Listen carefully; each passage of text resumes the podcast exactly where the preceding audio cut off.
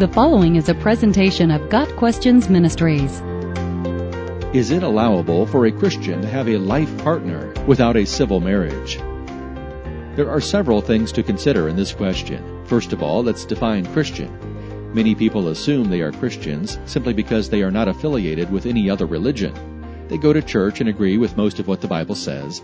However, the Bible defines a Christian as a disciple or follower of the Lord Jesus Christ. A Christian is someone who has accepted the death, burial, and resurrection of the Lord Jesus as the payment for his or her own sin. A disciple of Christ has chosen to deny himself, take up his cross daily, and follow Jesus. Luke 9 verse 23. Therefore, whatever Jesus says to do through his word, a Christian seeks to do. We do not become Christians by doing good things, but because we are Christians, we want to obey Jesus in all things. In John 15 verse 14, Jesus said, you are my friends if you do what I command you. So a Christian makes life choices based on what glorifies Jesus.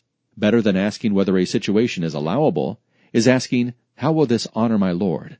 God created marriage, and it is His definition we should use as our foundation. God defines marriage as a lifelong relationship in which a man leaves his father and mother and unites with his wife. The two become one flesh, and the union must not be dissolved by human will. Malachi 2 verse 14 tells us that one reason God hates divorce is that he is present when a couple takes the vows. Biblically, marriage is the joining of a man and a woman in a spiritual and physical covenant for life.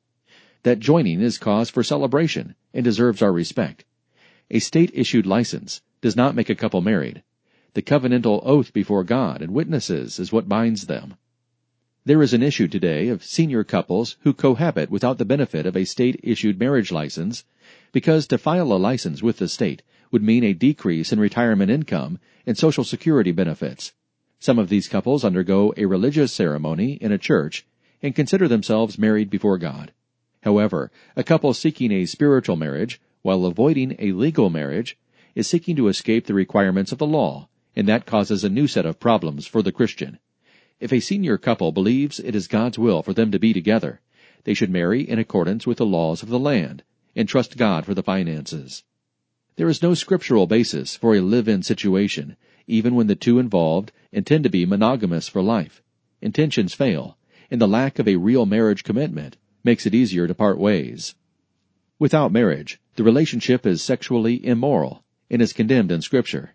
The term life partner has a tentative sound and a questionable history.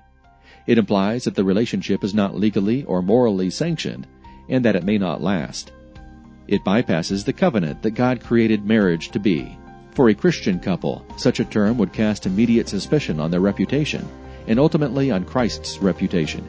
Any Christian couple considering a life partnership should ask, how will our bypassing of traditional marriage glorify the Lord Jesus?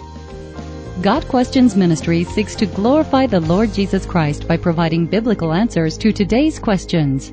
Online at GotQuestions.org.